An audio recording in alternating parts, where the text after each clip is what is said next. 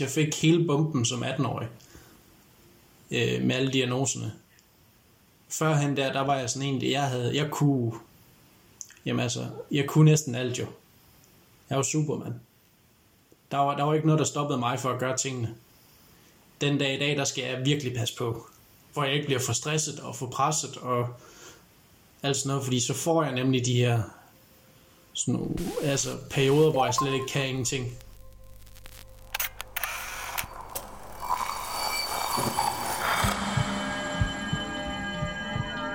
Vi ser os i spejlet hver dag.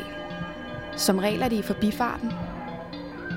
Vi scanner lige kort, om vi ser ud, som vi skal, inden vi fortsætter vores dag. Vi ser det samme spejlbillede igen og igen i små øjeblikke. Men hvad sker der, når vi tager os tid til at se os selv i spejlet? Hvad ser vi, hvis vi ser os selv i øjnene? Sådan rigtigt. Jeg hedder Katrine Holst, og du lytter til spejlet.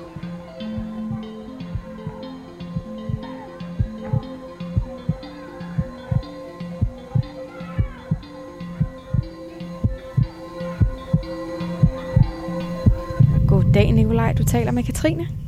Hej Katrine. Hej så. Tak fordi du gider at snakke med mig i dag, Nikolaj. Jamen, det var da så lidt. Det er så skønt, og det bliver jo lidt anderledes, end øh, en interviews måske plejer at være, fordi på grund af corona og alt det der, så må vi hellere klare den over telefonen, så der ikke er, øh, så der ikke er nogen smittefare for nogen. Ja, lige præcis. Præcis. Nå, men øh, er alt godt i din ende? Du øh, har fundet dig til rette? Ja, det har jeg. Hvor er det godt. Vil du ikke starte med at fortælle mig lidt om, øh, hvad det er for et rum, du sidder i, når nu jeg ikke kan være der sammen med dig?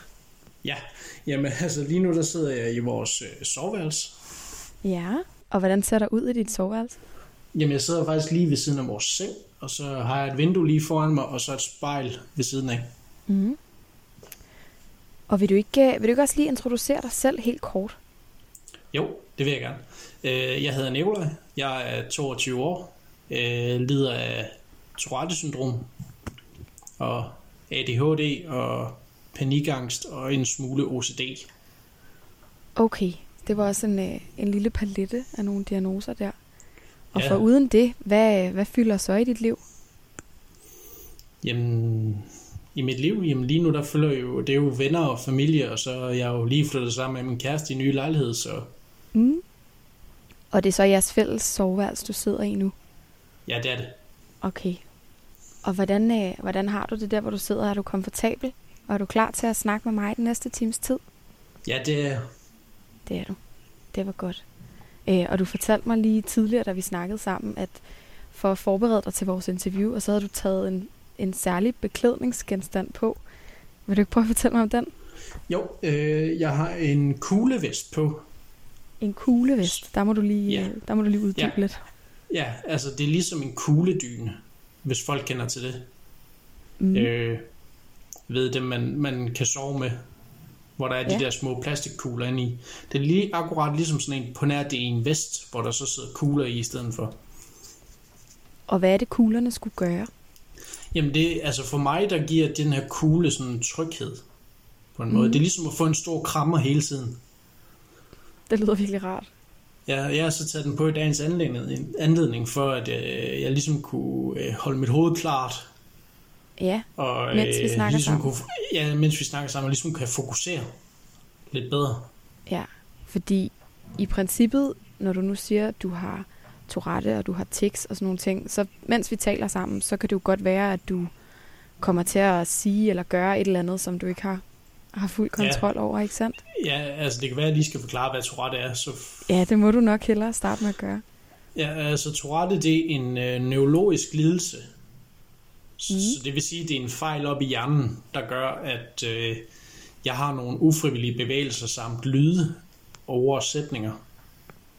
Øh, og det, det, så det, det, jeg kan ikke rigtig styre det. Og så nogle gange så vil jeg komme til at for eksempel råbe et eller andet, eller sige et eller andet, eller lave en mærkelig bevægelse med min hånd, eller øh, i ansigtet, eller et eller andet. Mm. Og hvis du, hvis du gør det, på trods af, at du har den her rigtig fine øh, kuglevest på, som hjælper dig, hvis du kommer til at gøre det, mens vi to taler sammen, øh, og jeg kommer til at grine af det, eller Øhm, ja, bare, ja. bare, bare roligt, det kommer jeg selv til. Så. Okay, godt nok. godt nok. Så, så er det meget godt lige at have den aftale på plads om, at det må man måske gerne. Jeg hedder Nikolaj, jeg sidder foran spejlet.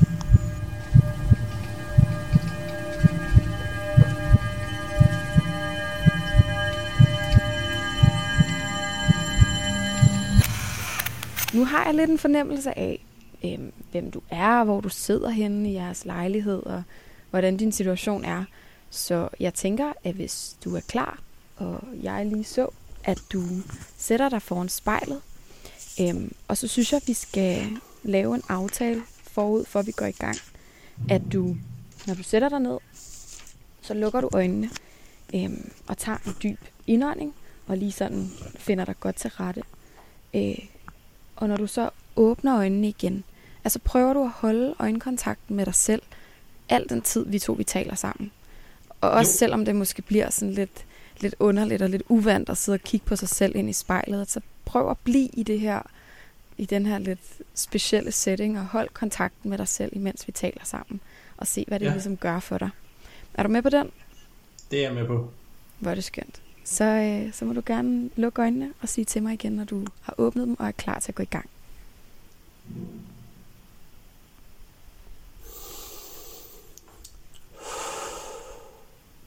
Så er jeg klar. Godt. Du, øh, du sagde jo lige før, at du havde Tourette og forklaret mig lidt om, hvad det er for en slags sygdom. Når du kigger på dig selv i spejlet, kan man så se din Tourette? Er den på nogen måde synlig? Lige nu kan man. Hvordan? Jamen, jeg sidder og laver ansigtsgrimasser lige nu. Sådan rækker tungen og blinker lidt med det ene øje, og kæben den kører lidt rundt. Hvordan føles det? Det var faktisk et svært spørgsmål. øh, jeg, jeg, jeg, jeg har jo haft det snart i fem år, og jeg, øh, mm. jeg har vendt mig så meget til så jeg lægger ikke så meget mærke til det faktisk. Ja. Når det bare er det der, jeg er vant til. Og det kunne for eksempel være sådan noget som, som ansigtstrækkende? Ja, lige præcis. Okay. Er der noget, der kan være med til at fremprovokere din tekst? Ja, øh, altså stort set alt næsten. mm. Altså stress og jamen også hvis jeg er glad og alt sådan noget. Altså det tics, det er meget følelsespræget ved mig. Altså jeg kan give et eksempel på, at øh, min far han har jo arbejdet på Grønland. Ja. Og når han kom hjem, så havde jeg, eller skulle til hjem af til Danmark igen, så, øh, så havde jeg altid ekstra tics op til den periode, hvor han skulle hjem. Okay. Fordi jeg glædede mig til, at han kom hjem. Okay, så det er altså ikke kun, det er ikke kun, når du er presset. Det er også, når der er, er gode ting i vente. Ja, lige præcis. Fedt. Er der så noget, der kan være med til at mane dem i ro? Altså nu siger du sådan noget som din kuglevest, men er der andre ting, du kan gøre for at forsøge at få dem under kontrol? Jamen altså, der er jo det, der hedder tiksetræning, øh, som jeg har lært ude på sygehuset, de gange jeg har gået derude. Ja. Hvor man ligesom lærer at undertrykke sine tics. Og det er tit med afledning og smide dig ind i en koncentration, hvor alt udenom det er ligegyldigt. Og hvordan ser du så sådan noget tiksetræning fungere? Jamen det, det egentlig går ud på, det er, at man skal finde sin metode på at holde sin tics inde. Altså min metode, det er simpelthen at spænde op i musklerne. Sådan at jeg spænder stort i alle muskelgrupper, jeg har. Forsøger at spænde, spænde i dem. Gør det dig ikke helt vildt træt? Jo, det gør det det, det gør mig rigtig meget træt. Men det, der er i det, det er, at man er nødt til at undertrykke sin tics, fordi nu mere jeg tikser, desto flere tics vil der, vil der også komme. Ja, så de ligesom, de skaber flere tics, kan man sige, at de, de styrker sig selv, eller hvad? Ja, uh, tics ja. trigger flere tics. Har du nogen, der tit kommer i sådan i par eller samlet? Jamen, det er det, der hedder komplekse tics. Der har jeg masser af. Komplekse tics, det betyder, at der er flere muskelgrupper, involveret. Det kan være for eksempel at, at dreje hånden og knips. Der, er, der er flere muskelgrupper inde i. Og det samme jeg også gør nu, altså med de der øjengrimasser, eller ansigtsgrimasser, det er, at jeg løfter øjenbrynene og så læben. Det er også et komplekst tics.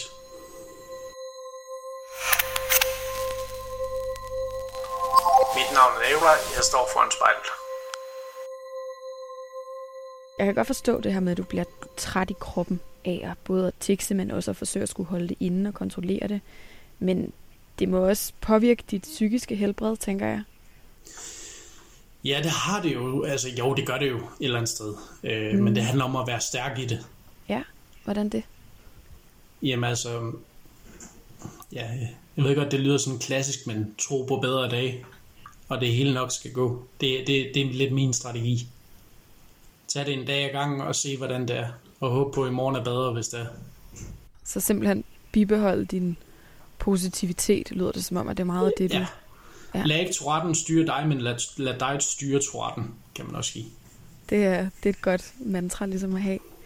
Ja. Øhm, du nævnte også lige der i starten, da du introducerede dig selv, at du også har nogle, nogle andre diagnoser, som Ja. du, du kæmper lidt med. Hvad, hvad er det for noget? Jamen altså, jeg har jo øh, ADHD, som det, det kender alle jo, det er jo den der hyperaktivitet og ukoncentreret og sådan noget. Mm. Øh, og så har jeg noget panikangst. Vi alle sammen kender den der følelse af at blive angst for et eller andet. Mm. Om det så er æderkopper eller en situation eller et eller andet. Min den øh, brød munde så så jo i, øh, hvad det hedder, angstanfald. Øh, hvor, hvor sådan kroppen den næsten lukker ned. Hvordan dårlig? Ja. Jamen, jamen jeg, kan give, jeg kan give et øh, eksempel på første gang, jeg fik et angstanfald. Det kan jeg stadig huske. Ja. Øh, der fik jeg blodproplignende symptomer. Hvordan føles det? Hvad er det for noget? Blodproplignende symptomer? Jamen, det, det begyndte at trykke ud i armen, og mit hjerte det bankede, og øh, kunne ikke rigtig snakke lige pludselig. Blev sådan lidt omtoget, og, min, det, og så mine fødder, de blev helt blå, kan jeg huske. Næsten lilla. Mm. Blev du bange, da du kunne se din krop reagere på den måde? Jeg blev rigtig bange. Jeg troede, jeg var ved at få en blodprop, men min mor ringede 112 og det hele. Jeg har jo virkelig lært herefter, jeg har fået Tourette og alle de andre diagnoser, det er, at jeg er egentlig ret skrøbelig. Hvordan skrøbelig? Jamen i forhold til pres og stress og ting, jeg gerne vil, og skal ikke få meget ind og sådan noget. Så er der noget specielt, du undgår i din hverdag, fordi du skal tage hensyn til den her skrøbelighed? Ikke, altså jeg undgår for meget stress. Det gør jeg. Fordi jeg, jeg er mere modtagelig over for det, end nok andre. Ja. De her forskellige diagnoser, hvordan oplever du relationen imellem dem? Altså, er der ligesom en, et samspil imellem din angst og din OCD og din Tourette? Jamen altså, det der er i det, det er jo, Touretten den medfører alt det der. Det er sjældent, det er, altså sådan, hvis du kigger på det teoretisk, så kommer Touretten meget sjældent alene. Den har, for det meste bærer den altid noget med sig. Okay. Øh, du, kan- du kan faktisk gå ind og google noget, der hedder Tourette-blomsten. Der vil du kunne se, at der er sådan en blomst, hvor inde i midten, der står der Tourette, så er alle bladene, det er de sygdomme, eller psykiske og andre ting, man kan have, man kan have ved siden af Touretten. Og der er sådan noget som skizofreni, angst, depression, ADHD, ADD, og så jeg skal komme efter dig.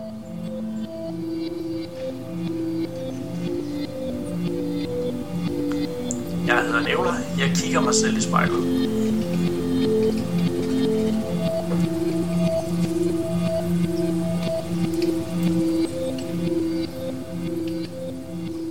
Din Tourette er jo på mange måder sådan lidt opmærksomhedskrævende, eller vækker folks opmærksomhed i bybilledet, forestiller jeg mig. Eller når Ja, der er er, den, er ikke, social den er ikke opmærksomhedskrævende, men den vækker folks opmærksomhed. Nej. Det er rigtigt. Den vækker folks opmærksomhed. Lige præcis, det er det rigtige ord at bruge. Øhm, så hvordan, øh, hvordan påvirker det din evne til at være ude i det sociale rum? Jamen altså, til at starte med, der øh, vil jeg jo ikke ud for en dør. Nej, Fordi jeg jo følte, at jeg ikke kunne være nogen sted. Men der tog jeg mig selv i nakken og sagde, Nikolaj, nu skal du, ja undskyld mit ordsprog, men kraftede med ud af døren. ja. øh, og det kom jeg så også. Og Mm. der har jeg da også fået nogle knups, men øh, jeg går da stadigvæk ud for en dør. Hvor lang tid tog det dig? Tre måneder. Hvad gik der gennem hovedet på dig de tre måneder? Men det er, jo- det er jo sådan noget med, at man, man, man, man føler sig lidt pinligt berørt over det. På en måde. Mm. Og man føler sådan, man ikke rigtig kunne være til. Hvad mener du med det? Jamen altså, man, man, man vidste ikke, hvor man skulle placere sig selv i det. Fordi det kom sådan ud af det blå, lige pludselig. Jeg kunne ikke de samme ting, jeg kunne ikke gøre de samme ting. Jeg var bange for, hvordan folk ville tage mig, fordi jeg var lige pludselig en helt anden, end hvad jeg var før. Og det skulle jeg jo selv, det, det skulle jeg jo først selv kunne finde ro med. Ja, og det vil du ligesom sige, du, du er nået til at have nu. Ja, det er, jeg har fundet ro i min Tourette. Hvordan reagerede din familie på det lige, lige efter? Jamen altså, der var mange, der blev... Altså, de blev ikke som sådan skræmt, men sådan mere, okay, er der noget, vi kan gøre for dig, Nikolaj? Hvad skal vi gøre? Og, og alt sådan noget. Og jeg, jeg skal sige, jeg har den, jeg vil sige, jeg har den bedste familie, jeg nogensinde kunne ønske mig, fordi jeg har fået så meget støtte fra mine venner og familie og alt sådan noget. De lader mig faktisk tiks i fred. Ikke det der med, at uh, her, nu skal vi passe på, Nikolaj han tikser, og øh, han må helst ikke tikse, og vi skal gøre et eller andet og sådan noget. Det er mere det der med, jamen hvis Nikolaj tikser, så tikser han, og han, skal, og han siger, når han har brug for noget, og så finder vi ud af det. Mm. For det synes jeg, det er et vigtigt punkt, især det der med, når man har Tourette. Lad os tiks i fred. Fordi Ja. et tiks slår ikke en ihjel. Det er noget, man bare skal, når man har Tourette. Selvfølgelig skal man prøve at undertrykke det, men hvis du ikke kan undertrykke det, jamen så er det, hvad det er. Og lad være med at sætte dig over i hjørnet og græde og sige, øh, mit liv det er så kedeligt og sort. Og... Fordi det bliver det ikke bedre af, det bliver det faktisk kun værre af. Og det har jeg mærket på en hård måde. Okay, og du siger, at både din familie og også dine venner bare har været, har været smadret gode til at være der for dig, og ligesom give dig den plads, du har brug for. Ja. Så det har ikke været noget problem for dig Nej, i det forhold til har, dine venner. Der er ikke nogen, der har lagt afstand til dig. nej, det har der faktisk ikke. Var du bange for, at de ville gøre det, lige da du fik diagnoserne? Ja, det var jeg faktisk. Jeg var rigtig bange for det. Jeg var bange for, at jeg mistede alt. Men det har du ikke gjort. Nej. Har det måske ovenikøbet bragt dig tættere på nogle af de mennesker i dit liv? Altså, jeg ved godt, jeg har taget en, altså mit liv det har taget en drejning. Og jo, man finder ud af, hvem der faktisk er, er der for en. Og selvfølgelig har det styrket nogle venskaber og svækket nogle venskaber og familiesammenhæng og sådan noget. Men jeg vil sige, det det, det, det, det har mundet ud i, det er jeg faktisk glad for med mine venner og familie. Ja, og nu sagde du jo også, at, øh, at dig og din kæreste boede sammen. Ja. Er det på nogen måde svært for jer, når du, hvis du er inde i en dårlig periode, eller hvis du, at din Tourette er svær? Nej, fordi jeg siger selv fra. Mm. Altså, jeg gør alt for at passe på mig selv, og selvfølgelig også hende i det her, når det er. At hun ikke Ja. øh, går i panik, eller, eller, andet, eller jeg går i panik. Hvad er det for nogle af dine, dine tics, der vil kunne være årsag til, at I begge to blev, blev bange? Jamen altså, nu havde vi en periode her, øh, ikke for så lang tid siden, jeg tror det er en måned siden, eller sådan noget. Og det var med, at jeg skulle slå i ting. Okay. Og der kom hun til at gå imellem på et tidspunkt, hvor jeg kom til at stikke hende en lussing. Altså med min tics. Åh oh, nej. Ja. Ja, okay. Hun tog det stille og roligt, bare roligt. Der er ikke noget der. Men hun fik en, en ordentlig flad, kan man godt sige. Hvordan, hvordan reagerede hun på den? Ja, først så blev hun sådan lidt overvæmplet, og så... Øh, og jeg, altså jeg sagde simpelthen bare, undskyld, undskyld, undskyld, undskyld, undskyld, undskyld, og hun, så siger hun så, "Men du skal jo ikke undskylde, Nikolaj, du ved, du kan jo ikke gøre for det. Og, så, Nej, og så, må jeg, så må jeg tage de tæsk, hvis det er nødvendigt.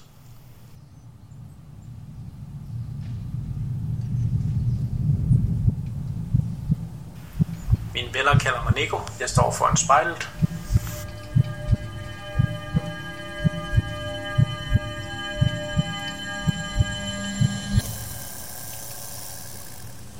Du sagde i starten, at, øh, at det var helt okay at grine af nogle af de ting, du sagde, eller nogle af de ting, du gjorde. Øh, så selvom folk måske tit griner af din udbrud, øh, og du også selv griner med af det, øh, så kan det jo ikke være lutterlavkage og noget, man Nej, griner nej, nej, af livet med Tourette altid. Jeg tænker også, at det virkelig må være, være hårdt. Jamen, det er ikke altid lutter og lavkage. Jeg er tit netop, hvor jeg ikke sover på grund af tics. Når du kigger på dig selv i spejlet nu her, Nikolaj, kan du ligesom få øje på den skyggeside, eller den smerte, der også er ved livet med Tourette? Ej, jeg kan mere føle den, vil jeg sige. Ja. Hvordan føles det? Jamen, sådan lidt tungt. Man, man bliver lidt tung i kroppen og i hovedet, når man sådan snakker på den måde omkring det. Det tager lidt på en, fordi man, jeg ved, hvad jeg har været, altså selvfølgelig ved jeg, hvad jeg har været igennem, men alt det, jeg har været igennem med min Tourette, det, det har ikke kun været lutter lavkage, det har også været en smule hårdt. Hvornår har det været hårdest? Jeg tror, det var første gang, jeg var indlagt på psykiatrisk afdeling. Der var jeg indlagt i, jamen det var øh, den 28. december i 18 til den 1. eller 2. februar i 19, jeg kom ud. Og hvorfor var det særligt hårdt dengang? Jamen altså, der var jeg indlagt med svær depression og tics, øh, voldsomme tics. Inde på, øh, no, eller nej, øh, psykiatrisk skadestue, der havde jeg været en del gange, der var jeg blandt andet juleaften. Og de havde bare stoppet ny medicin i ansigtet på mig. Så jeg tror, jeg var indlagt på 6-7 forskellige præparater af medicin. Og det var ligesom en eller anden form for lavpunkt, du, Ja, du der, ramte der med ja. både depression og ja. der sank jeg virkelig dybt. Hvordan var det at være dig i den periode? Det var ikke særlig sjovt. Altså, grunden til, at jeg blev indlagt, det var, fordi jeg overvejede, eller øh, ikke overvejede, men jeg havde planlagt at tage livet af mig selv. Var det noget, du nogensinde handlede på i nogen forstand? Nej, fordi jeg havde dem omkring mig til at stoppe mig. Det var ligesom dem, der sagde, nu skal du indlægges, Nikolaj. Hjalp det der at komme ind omkring det psykiatriske system? Det gjorde det rigtigt. Det gjorde det rigtig meget. Mm. Og øh, jamen altså, jeg ved, jeg ved godt, selvom at efter den første gang, der har været indlagt yderligere fire gange mere. Men det er jo ligesom meget, fordi jeg har haft brug for det. Og der ligesom ikke har været styr på alting i forhold til mine diagnoser. Hvad tror du udløste øh, den der nedtur i slutningen af 18? Men det var fordi, øh, jamen for det første, så, så måtte jeg droppe ud af en uddannelse for anden gang. Og tilbage på kontanthjælp og alt sådan noget. Og så samtidig så begyndte øh, jeg følte mig lidt alene på en eller anden måde, og så, ja, gik det bare galt. Hvad var det for en uddannelse, du måtte vende ryggen? Jamen altså, det der udle- ud- udvikle min Tourette, der øh, gik jeg på grundforløb 2 i, øh, som elektriker. Og så tænkte jeg, øh, det er i sommeren 18, at nu vil jeg starte igen som elektriker. Øh, så jeg startede på grundforløb 2 og måtte droppe ud efter tre uger med et fraværsprocent på 70 eller sådan noget. Så jeg har stort set ikke været der, fordi jeg, jeg, jeg kunne ikke. Jeg gjorde seriøst alt, hvad jeg kunne, men jeg kunne ikke. Og hvordan ændrede det på dit syn på dig selv, at du ikke kunne de ting, du gerne ville? til at starte med, der var det jo det der med, jeg kan ikke noget, jeg er ingenting værd, og jeg bliver aldrig til noget. Øh, det har jeg så heldigvis taget i hård hånd her efter, og ligesom sige, det kan godt være, at du ikke kan hele verden, Nikolaj, men så kan du nogle ting. Og de nogle ting, du kan, dem er du skide god til.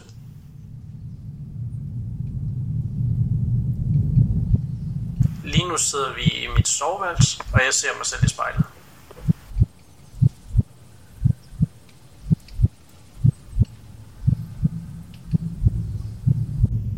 Det virker som om, når man, når man kigger lidt på dig og på din tilstedeværelse i det, sådan, i det offentlige og den offentlige debat, at det virker som om, du synes, de sidste par år har været meget på i medierne og udtalt dig omkring dit liv og omkring dine diagnoser og sådan nogle ting. Så når du kigger på dig selv i spejlet her, ser du så et forbillede? Øh, nej, måske ikke en for, et forbillede, men måske en fortaler. Det er lidt mere det, jeg ser, fordi altså, jeg ligesom tør at stå op for, altså som jeg har sagt i mine foredrag, når jeg har været på fjernsyn og alt sådan noget der, jeg står jo ikke kun op for dem, der har Tourette og ADHD og så videre, og så videre. Jeg står op for alle, der har det, har problemer med et eller andet, om det er så fordi du har et alkohol, en alkoholisk far eller et brækket ben. Det er den der kamp, det jeg snakker om, for at blive bedre. Selvfølgelig er det med temaet Tourette, men kampen, det er det, jeg snakker om. Hvorfor er det vigtigt for dig at fortælle den historie og være en, der er fortaler for at klare kampen? Fordi man ser, altså, af hvad jeg har, sådan har mærket på mig selv, så har jeg jo været ved at give op. Og det vil jeg ikke. Jeg vil ikke give op. Jeg vil gerne kæmpe, og det vil jeg gerne få andre folk også til at, at kæmpe. Selvfølgelig er der nogle bump på vejen, man skal over, og nogle gange falder man og slår sig, men så må man rejse sig op igen. Og det, jeg vil gerne fortælle folk om min kamp, for at de ligesom kan få, hvad skal man sige, styrken til at kunne kæmpe deres kamp. Havde dit forløb igennem din sygdom været anderledes, hvis da du var yngre? at du så havde haft en, der gjorde lidt det, du gør nu, med at sætte ord på nogle af de der ting?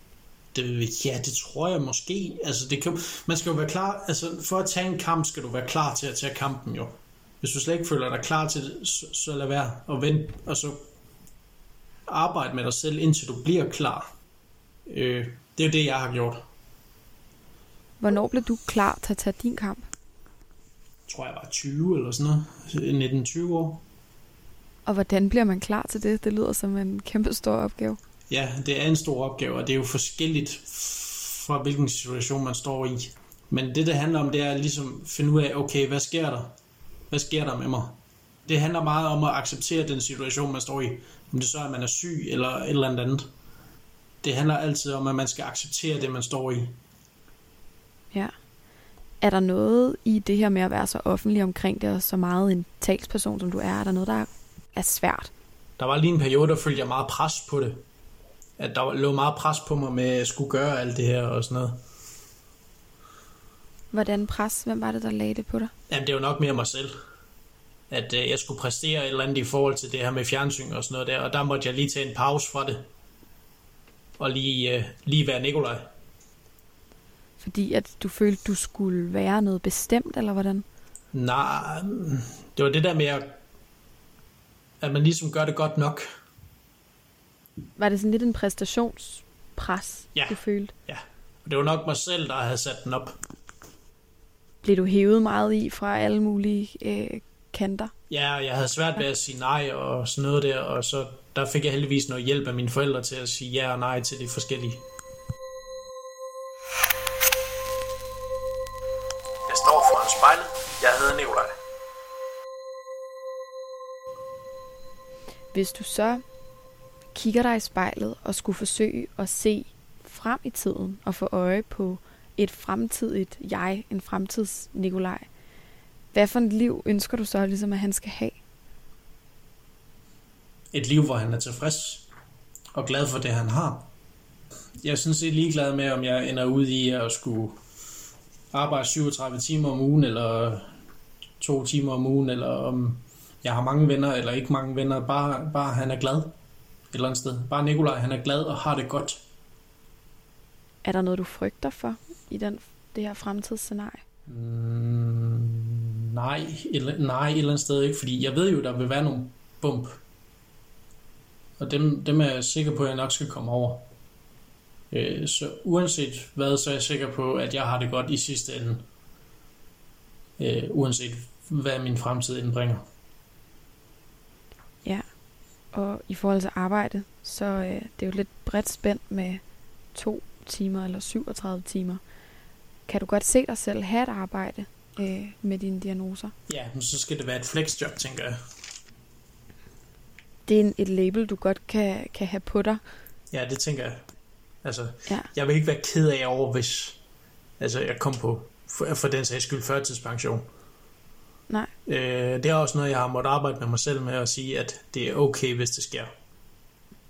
Men samtidig, og, altså, hvis jeg, får et, hvis jeg nu for eksempel kommer på, eller får tildelt et flexjob, jamen, så, så vil jeg jo, altså, jeg vil kunne arbejde og have noget at se til, fordi jeg er sådan en, jeg kan godt lide at have ting at se til, noget man skal. Det, øh, det er sådan noget, noget, noget, man skal i sin hverdag, det, det kan jeg rigtig godt lide at have. Men øh, det virker som om, at du har en... At du er optimistisk. Altså, vil du sige, du var det? Ja, det vil jeg sige, ja. Dejligt. Øhm, det er måske virkelig en meget god sådan note at slutte på. En øh, bølge af optimisme. Så øh, nu er der også næsten gået en time, hvor du har siddet foran spejlet og talt med mig og kigget på dig selv. Hvordan har det været for dig at sidde foran spejlet i dag? Det har været lidt specielt, fordi jeg, jeg er jo vant til, altså når man ligesom snakker, at det er inde i kamera og sådan noget jo. Eller, Mm. men, men det her det er en lidt anderledes måde. Det har faktisk været meget sjovt. Så tror du, det er nogle, nogle andre ting, du er kommet til at tænke på, eller nogle andre svar, jeg har fået, fordi at du har siddet med dig selv foran spejlet? Det kan faktisk godt være. Jeg har jo været så ærlig, som jeg er. Og jeg er et meget ærligt menneske. Øh, det er sgu meget sjældent, jeg lægger skjul på noget. Er der noget af det, vi har snakket om, der har påvirket dig mere end andet? Altså selvfølgelig, når vi snakker om det der med, hvor jeg har været indlagt og sådan noget der, det kan godt være lidt hårdt. Og det kan jeg jo godt mærke på mig selv jo, men men det, det, altså, det er en del af mig, det er en del af min oplevelse igennem livet, og det må jeg bare øh, tage med stiv arm.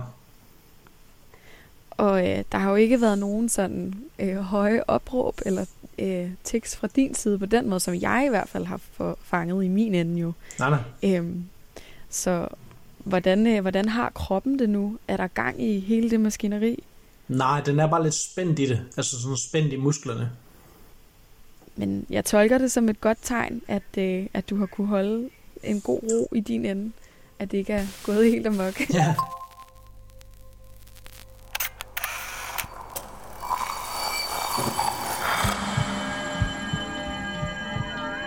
Du har lyttet til spejlet. Produceret af Kontrafej og klippet og tilrettelagt af mig, Katrine Holst. Hvis du har noget på hjertet, eller hvis du har en idé til, hvem der skal stå foran spejlet, så skriv til os på Instagram.